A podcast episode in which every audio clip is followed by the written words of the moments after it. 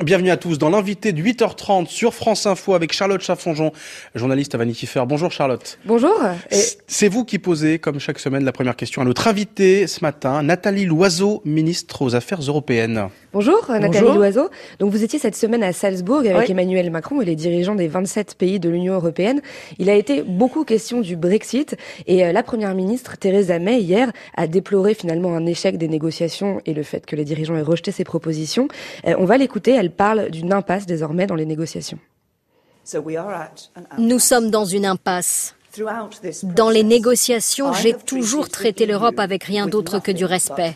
Le Royaume-Uni attend la même chose en échange. Et comme je l'ai toujours dit, je préfère une sortie de l'Europe sans accord plutôt qu'un mauvais accord. Alors, vous êtes d'accord aujourd'hui, nous sommes dans une impasse euh, dans les négociations concernant le Brexit? Non, ce qui s'est passé à Salzbourg, c'est que les 27 États membres de l'Union européenne qui restent sont unis pour dire que nous voulons un bon accord avec euh, le Royaume-Uni, une relation dans l'avenir qui soit étroite, mais pas au détriment de l'Union européenne. Les Britanniques sortent, c'est leur choix, c'est le résultat d'un référendum, donc euh, le peuple britannique a décidé, c'est un choix qu'on respecte. Mm.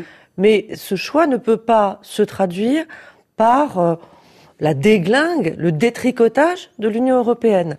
C'est ce que nous avons essayé de passer comme message depuis euh, plusieurs mois à nos euh, interlocuteurs britanniques qui ont peut-être imaginé que euh, nous allions dire oui à n'importe quel accord.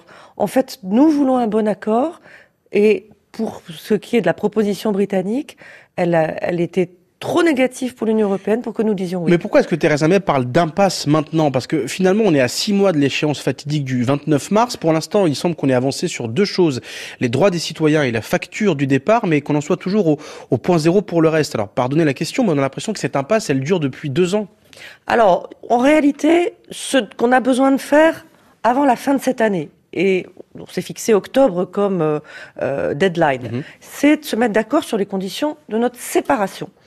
Euh, donc effectivement, le, le, le, droit de nos citoyens, les Européens qui sont au Royaume-Uni, les Britanniques qui sont en Europe, le règlement de la facture britannique, ce qu'ils doivent pour la période où ils sont encore dans l'Union européenne, et puis un sujet très spécifique, mais qui n'a rien d'anecdotique, c'est comment ça se passe entre l'Irlande du Nord, qui va sortir du Royaume-Uni, et puis la République d'Irlande. On a avancé sur 90% du projet d'accord de retrait. Michel Barnier a fait euh, un superbe travail. C'est les 10% qui restent qui sont évidemment les plus difficiles et sur lesquels, pour le moment, les Britanniques rejettent les propositions européennes. Mais on, va essayer d'être clair parce que le sujet est un peu compliqué. Vous parlez de déglingue et de détricotage de l'Union européenne. Ce sont des termes forts. En quoi aujourd'hui la proposition de Theresa May précisément peut engendrer la déglingue ou le détricotage de l'Union européenne? Le Royaume-Uni quittant l'Union européenne, ne peut pas vouloir tous les avantages de l'Union européenne comme quand il était membre, sans plus aucune des réglementations, euh, des restrictions, des contraintes, des engagements d'un État membre de l'Union européenne. Aujourd'hui, la proposition britannique, elle est évidemment plus subtile que ça, mais elle consiste à demander, par exemple, que demain, les produits britanniques, les marchandises britanniques entrent dans l'Union européenne, dans le marché unique, euh, librement, comme aujourd'hui, mhm. mais sans être vraiment obligé de respecter les mêmes normes, les mêmes réglementations, fiscale, sociale, environnementale. Mais ce qui paraît c'est de la concurrence déloyale pour les entreprises européennes. Ce qui paraît surprenant, pardon, je rebondis sur la question de Charlotte, et il n'est pas question de, on va dire, de lancer un, un incident diplomatique avec le Royaume-Uni, mais concrètement, euh, ce sont les, les, les, les, Britanniques qui choisissent de, de quitter l'Union européenne. Et on a l'impression parfois que le Royaume-Uni oublie que c'est lui qui part, c'est-à-dire il s'en va, mais en exigeant beaucoup de contreparties. Il y a, il y a un paradoxe là-dedans. Le paradoxe, c'est qu'il y a eu un référendum euh, au Royaume-Uni il y a deux ans, euh, avec des partisans du Brexit qui ont souvent vendu à l'opinion britannique un Brexit très avantageux et facile. Mmh. Or, rien ne peut être plus avantageux comme relation avec l'Union européenne que d'être dedans. Aujourd'hui, petit à petit, il y a une prise de conscience des autorités britanniques, mais aussi de l'opinion britannique, que c'est difficile d'être aussi bien dehors que dedans. Il y a une opinion qui est encore très divisée euh, au Royaume-Uni. Il y a pour Madame May une majorité qui elle-même est très fragile et très divisée. Elle est dans une situation de politique intérieure qui n'est pas facile. Mmh. Elle essaie de concilier des attentes qui parfois sont contradictoires de sa propre majorité. Et je dois dire que pour elle, elle passe beaucoup de temps à devoir négocier en politique intérieure. Et puis ensuite, elle arrive avec euh, un projet qui ne correspond pas aux attentes des Européens. En tout cas, pas complètement. Il y a des choses positives aussi. Hein. Alors, suite à ce constat, est-ce que vous estimez aujourd'hui possible, probable, plausible, vous allez nous dire, euh, le fait qu'il n'y ait pas d'accord sur le Brexit? Et dans ce cas, quelles seront les conséquences? Vous avez dit à Londres récemment, par exemple, que les Eurostars pourraient ne plus partir, que les avions pourraient ne plus décoller. Euh, expliquez-nous justement les risques d'un non-accord. Alors, d'abord, nous travaillons à un bon accord. C'est l'essentiel de notre énergie, nous le consacrons à ça. Et il est possible, et j'y crois, et nous y croyons tous à 27. Ensuite, je ne peux pas exclure qu'on ne se mette pas d'accord à la fin, parce que euh, Madame May a besoin du soutien de son Parlement. Un accord doit être ratifié par le Parlement britannique, comme il doit l'être par le Parlement européen. Imaginons qu'il n'y ait pas d'accord. Ce que nous disons, c'est que nous devons nous y préparer. Je ne peux pas, le gouvernement français ne peut pas se retourner vers nos compatriotes le 30 mars au matin en disant finalement on est arrivé à rien, mais on n'est pas prêt. D'où la loi d'habilitation qui va être demandée au Parlement pour atténuer les effets d'un no deal, c'est ça exactement euh, au Parlement euh, au mois de novembre pour pouvoir avoir les moyens de se préparer à tous les scénarios. L'idée qu'un Eurostar ne puisse pas arriver en gare du Nord ou qu'un avion britannique ne puisse pas se poser euh, dans un aéroport français, c'est ce qu'on veut éviter. Mais ça n'est pas spontané, ça se prépare. C'est ce qu'on est en train de faire. Vous restez évidemment avec nous, Nathalie Loiseau, parce qu'on a encore pas mal de questions sur le sujet, notamment sur la question irlandaise que vous avez commencé à évoquer tout à l'heure. On va également parler d'immigration, puisque ce sera vraisemblablement la thématique centrale des prochaines européennes. 8h40 sur France Info. L'info, Stéphane Milhomme. Et d'abord, euh, cet attentat il y a quelques minutes en Iran à l'occasion d'un défilé militaire. L'agence officielle iranienne parle d'une vingtaine de blessés. La télévision publique évoquait précédemment des morts.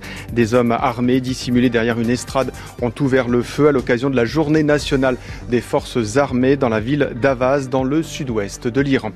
Le budget du ministère des Sports va être préservé. La promesse de la ministre et ancienne nageuse Roxana Marassi à nous sur France Info, alors que la fête du sport débute aujourd'hui. Elle assure qu'elle défendra son budget auprès de Bercy. Déjà 80 000 signatures ce matin pour la pétition en ligne lancée cette fois par le comité olympique et sportif opposé au projet de suppression de postes de conseiller technique au ministère et pour financer le sport à hauteur de ses ambitions avant les Jeux olympiques de 2024. Toujours plus d'agressions de conducteurs et d'agents à la RATP. C'est l'enseignement d'un rapport interne et annuel présenté en juillet dernier et révélé hier soir par France 2. Le texte comptabilise 20 24% d'atteintes physiques supplémentaires sur une année pour les chauffeurs sur le réseau des transports en commun d'Île-de-France. Et puis Monaco attend toujours sa première victoire de la saison face à Nîmes. Hier soir, les footballeurs monégasques n'ont pas fait mieux qu'un match nul, un partout en ouverture de la sixième journée. Six rencontres programmées aujourd'hui, à commencer par Lille face à Nantes à 17h. Et demain, le leader, le PSG, sera opposé à Rennes.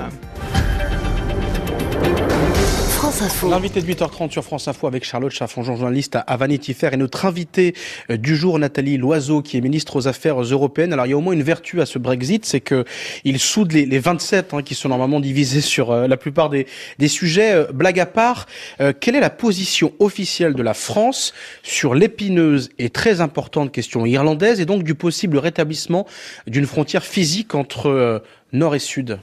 Alors d'abord, vous l'avez dit, les 27 sont unis et ils sont unis derrière un négociateur unique, qui est Michel Barnier, qui fait euh, un formidable travail. Et qui est euh, français. Qui est français, c'est pas la raison pour laquelle il est formidable. Euh, mais ça peut, ça peut. il y a des, il y a beaucoup de Français formidables. mais il se trouve que il fait très bien le travail parce que les chefs d'État, de gouvernement lui donnent un mandat très clair, qui est public. C'est très rare ce type de négociation où euh, la position des 27, elle est sur Internet, elle est connue depuis euh, le mois de mars où euh, le mandat lui a été donné. Est-ce que vous seriez favorable, est-ce que la France serait favorable à une réunification?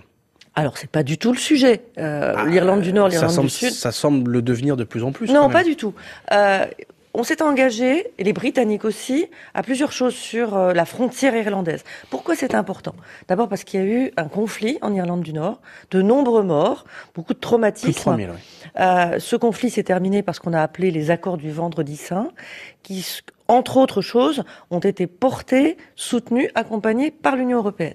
Et les choses étaient faciles tant que l'Irlande du Nord et la République d'Irlande étaient l'une et l'autre dans l'Union européenne pas de frontières, une circulation des hommes, des marchandises extrêmement fluide. Moi, je me suis rendue sur place pour comprendre, pour parler avec euh, les protagonistes. Et effectivement, aujourd'hui, il n'y a pas de frontières. Demain, on se trouve avec une Irlande du Nord qui va sortir de l'Union européenne et une République d'Irlande qui va y rester. Nous sommes engagés à ce qu'il n'y ait toujours pas de frontières physiques, parce que la frontière physique, c'est le risque de remettre en place des tensions, et des tensions peut-être graves, mais faire en sorte aussi qu'on protège le marché unique. Ce sont deux choses qui vont pas forcément ensemble spontanément. On a cherché les solutions possibles. Les Britanniques nous ont dit en décembre dernier qu'ils étaient d'accord pour qu'on ait une solution de sauvegarde qui consiste à ce que on ait des contrôles pour les marchandises qui arrivent du reste du Royaume-Uni sur l'île d'Irlande. Alors, Michel Barnier a travaillé à des contrôles légers, mmh. faciles, souples. On a besoin d'avoir ces contrôles. Sinon, n'importe quoi, demain, entrera dans le marché unique sans savoir si c'est les mêmes normes, les, mêmes règles phytosanitaires. Et c'est le euh, but aujourd'hui, la priorité de l'éviter, euh, euh, selon vous. On va, on va passer à la question de l'immigration. à Salzbourg, il a également été question de ce, de ce sujet, qui divise alors beaucoup plus, pour le coup, les 27 que la question du Brexit. Est-ce que cela va être ça, l'enjeu prioritaire des élections européennes à venir? Et dans quelle mesure vous arriverez éventuellement à un accord? Alors, on avance sur certaines parties du sujet migratoire. Mais le sujet migratoire, il marche, je dirais, sur plusieurs volets en même temps. On est d'accord depuis juin, il y a eu un conseil assez long au mois de juin, euh, avec le nouveau gouvernement italien notamment. On est d'accord pour travailler plus, mieux avec les pays d'origine des migrations économiques illégales.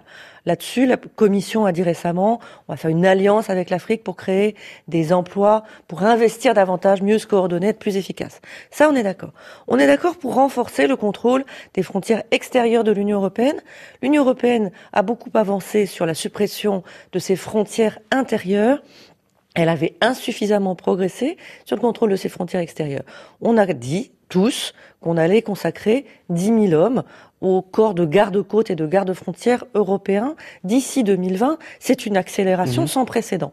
Reste le troisième sujet, c'est qu'est-ce qu'on fait quand des migrants ou des demandeurs d'asile arrivent en Europe nous nous proposons, en particulier à l'Italie, mais pas seulement, à la Grèce, à l'Espagne, aux pays par lesquels les bateaux arrivent, que l'Europe soit, je dirais, tout de suite présente, solidaire sur le quai. Ça veut dire, mm. on prend en charge les demandeurs d'asile beaucoup mieux qu'on ne le fait jusqu'à maintenant, beaucoup plus vite, avec beaucoup plus d'efficacité, et on raccompagne ceux qui ne relèvent pas de l'asile dans leur pays d'origine, là aussi Avec des pays comme l'Italie, vous avez l'impression que le dialogue est possible? Vous, leur proposez, mais leur position est quand même assez claire pour l'instant. Alors, c'est à eux de la clarifier complètement.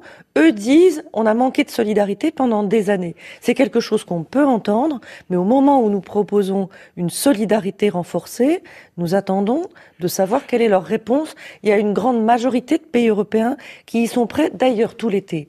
Qu'est-ce qui s'est passé tout l'été? Rapidement, Nathalie Loiseau. Très peu, très peu de, de, de, gens sont arrivés euh, en Italie, dix fois moins, presque dix fois moins que l'année dernière. Et il y a une répartition des demandeurs d'asile parmi un certain nombre de pays volontaires, dont la France. Ce qu'on demande, c'est une solution pérenne qui soit équilibrée. Justement, sur la France, j'aimerais vous faire réagir à, à ce qu'a dit sur France Info jeudi matin l'ancien candidat socialiste à la présidentielle, Benoît Hamon, désormais leader du mouvement Génération vis-à-vis des migrants surtout, avoir une attitude hospitalière. Alors ce qui ne veut pas dire que la France sera ouverte à tous les vents, mais aujourd'hui elle est fermée. Et quand c'est fermé, qu'est-ce qui se passe? Est-ce que les gens ne rentrent pas? Non, ils rentrent. Mais nous, nous ne savons pas qui ils sont. La réalité aujourd'hui de l'immigration en France, c'est que c'est une immigration ou par regroupement familial ou par des étudiants pour la part officielle, mm. mais l'essentiel ensuite, elle est illégale. Pourquoi? Parce qu'on a décidé de tout fermer. Alors est-ce que la France est hospitalière ou est-ce qu'elle est fermée, Nathalie Loiseau? La France a, accueilli 100 euh, 000 demandes d'asile l'année dernière. C'était un record et on est le deuxième pays d'Europe en termes de demande d'asile. Mais la vraie question, c'est de faire la différence entre ceux qui relèvent de la protection, parce que ce sont des réfugiés qui fuient la guerre, qui fuient les persécutions, et puis ceux qui détournent le droit d'asile, parce que ce sont des migrants économiques illégaux. Il faut être capable de beaucoup mieux accueillir euh, les réfugiés et de raccompagner humainement, dignement, ceux qui détournent le droit d'asile et de faire en sorte qu'ils aient des opportunités d'emploi, d'avenir dans leur pays d'origine. C'est le but de la loi française asile et migration, c'est aussi le but de la politique migratoire. Mais comment on peut détourner le droit d'asile? Parce que si on vient chez nous, c'est forcément qu'on cherche un, un présent meilleur que dans le pays duquel on est parti c'est en tout cas qu'on pense qu'on se portera mieux en France ou en Europe que dans son pays d'origine. Mais est-ce que c'est une fatalité? Est-ce qu'on doit partir du principe que les jeunes les plus entreprenants, les plus courageux, les plus dynamiques, d'Afrique subsaharienne par exemple, n'ont d'avenir qu'en Europe et qu'on ne travaille pas mieux à faire en sorte qu'ils participent au développement de leur continent. Je ne crois pas. Mais vous, vous là, vous, vous entrez dans le détail et c'est très bien, on comprend mieux, mais c'est vrai qu'il y a quelques mois, vous aviez parlé et vous en étiez excusé par une expression peu heureuse de shopping de l'asile. Le ministre de l'Intérieur, Gérard Collomb, explique, lui, en assumant complètement pour le coup, euh, que euh, les migrants font du benchmark pour choisir le pays qui les arrange le plus. Tout cela laisse quand même en tête une petite musique laissant penser que le gouvernement euh, considère les migrants finalement comme des capricieux qui, qui cherchent le, le, le meilleur soleil. Mais alors que et si l'expression est atroce, c'est la réalité qui est atroce. C'est que vous avez des passeurs, vous avez des trafiquants d'êtres humains qui jouent des différences de réglementation entre les différents pays européens et qui manipulent, qui utilisent les demandeurs d'asile pour se faire énormément d'argent. Vous avez euh, des euh, demandeurs d'asile qui euh, arrivent par exemple par l'Italie, qui pendant un temps n'étaient pas enregistrés en Italie, ou qui l'étaient, qui une demande d'asile, qui était retoquée, qui repartaient dans un autre pays en fonction des réglementations, en fonction des possibilités. C'est une réalité. Alors dire le terme est atroce, je suis d'accord, le terme est atroce. Mais est-ce que quand une réalité est dure,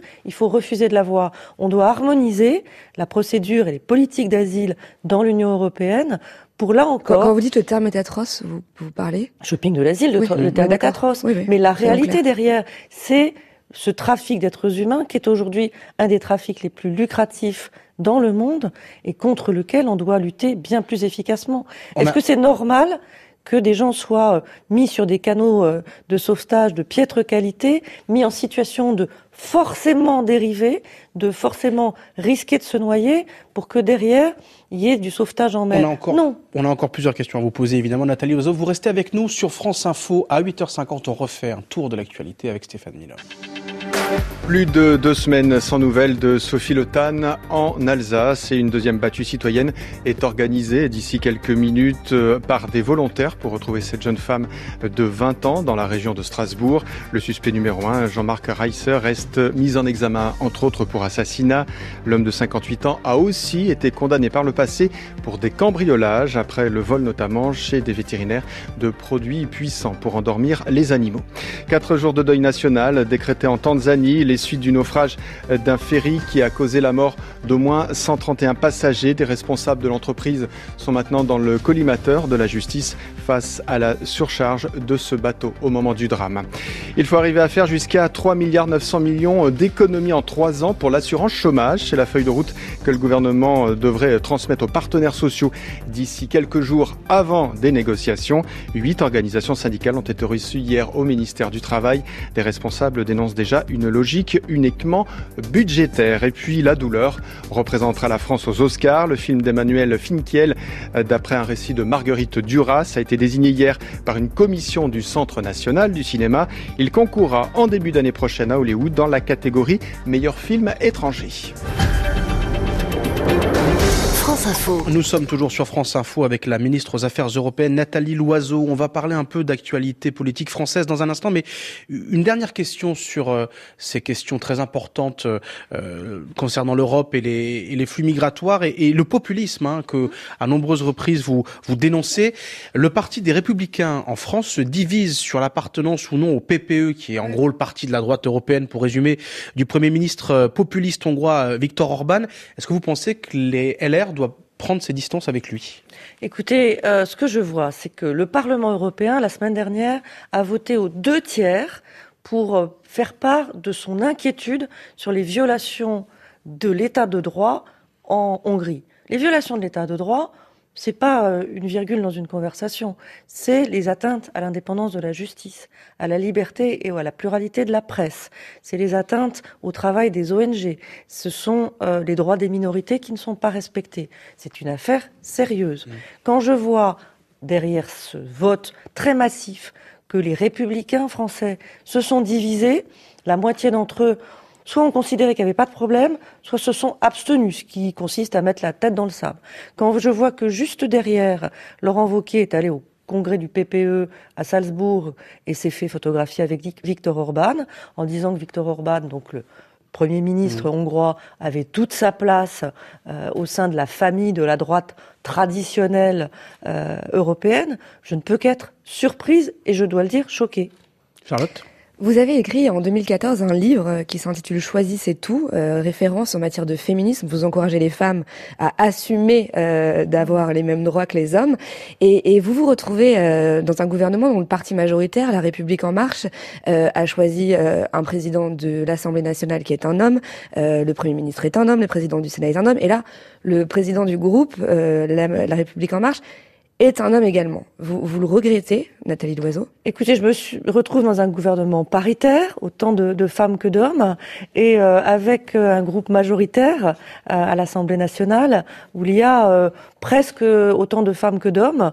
Je n'ai jamais vu un hémicycle aussi féminin que depuis. Vous savez bien que les symboles, les symboles sont forts. Les symboles sont forts. À la tête de l'État et, des, et des plus hauts postes de la République en marche, il n'y a que des hommes il y a que des hommes et je pense qu'il y aura bientôt euh, davantage de femmes. Il y a des femmes qui ont été élues pour la première fois euh, députées euh, l'année dernière, en nombre, qui ont du talent, qui montreront au fur et à mesure, certaines sont très jeunes, qui montreront tout ce qu'elles peuvent apporter à la vie politique. Je n'ai rien à dire ni sur l'élection du président de groupe, ni sur l'élection du président de Le président de la République a fait de l'égalité homme-femme la grande cause du quinquennat. Et je suis fière de participer à un gouvernement qui fait en sorte que euh, la situation des femmes soit chaque jour améliorée dans ce pays. Ça s'est encore euh, confirmé cette semaine avec euh, l'extension du congé maternité pour les femmes agricultrices ou indépendantes. Notre sondage hebdomadaire Odoxa d'Ansu Consulting portait sur l'audition de l'ex-conseiller élyséen Alexandre Benalla. C'était mercredi devant la commission d'enquête du Sénat. En vrac,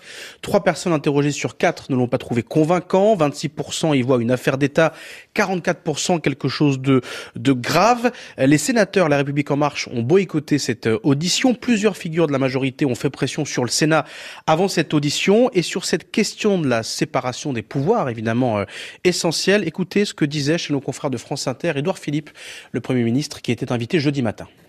La séparation des pouvoirs est un concept précieux qui s'applique à l'exécutif, qui doit respecter l'institution judiciaire, qui doit respecter le parlementaire, mais qui s'applique aux autres c'est-à-dire au législatif et au mmh. judiciaire. C'est un principe qui s'applique à tout le monde et j'essaie de le respecter strictement. Est-ce que le Sénat, en procédant à ces, à ces auditions, aurait empiété sur la séparation des, des pouvoirs? Écoutez, une information judiciaire est en cours. À partir du moment où une information judiciaire est en cours, moi je considère que je n'ai pas à commenter une mmh. affaire de ce type. On a parlé il y a quelques minutes de la Hongrie et du fait que l'indépendance de la justice était menacée. C'est le cas aussi en Pologne et on a des préoccupations en Europe sur une politisation de la justice ou sur l'influence que peuvent essayer d'avoir les exécutifs ou les parlements sur le travail de la justice. Je suis bien placée pour savoir à quel point c'est dangereux. Vous ne me ferez pas commenter une affaire judiciaire. C'est la raison pour laquelle un trouble avait, euh, l'appel d'Emmanuel Macron au président du Sénat avait suscité un trouble dans cette affaire, euh, évidemment. Euh, une petite question sur euh, le départ de Gérard Collomb, mhm. euh, programmé du gouvernement. Il va bientôt euh, partir à la mairie de Lyon. Vous le regrettez? Et puis, cette hémorragie, Nicolas Hulot s'en va, Gérard Collomb s'en va en cette rentrée. comment vous l'expliquez? D'abord, Gérard Collomb est au gouvernement et il est pleinement ministre de l'Intérieur. Et il a considéré que, au moment où il serait candidat à, à la mairie de Lyon, il fallait qu'il soit pleinement candidat. Moi, je ne regrette pas le l'ancien temps où on pouvait être à la fois au gouvernement et l'œil sur sa circonscription en permanence, cette espèce de cumul des fonctions dont je me demande vraiment... En même temps, vous venez de la société civile, comme on dit, donc vous n'aviez pas vous-même de mandat au moment où vous êtes arrivé au gouvernement. Mais en tout cas, ce que j'ai constaté, c'est que Gérard Collomb, depuis qu'il est là, il est 100% ministre de l'Intérieur. Il a dit lui-même qu'il euh, souhaiterait redevenir euh, maire de Lyon et qu'à ce moment-là, il fallait qu'il soit 100% dans la campagne. Ceci étant, la constitution du gouvernement, c'est le président qui en décidera avec le Premier ministre. En tout cas, vous, vous étiez à 100% avec nous ce matin sur France Info. Merci beaucoup, Nathalie Loiseau, d'être venue. Merci, Charlotte Chaffranjon. Et on se retrouve évidemment samedi prochain. À samedi.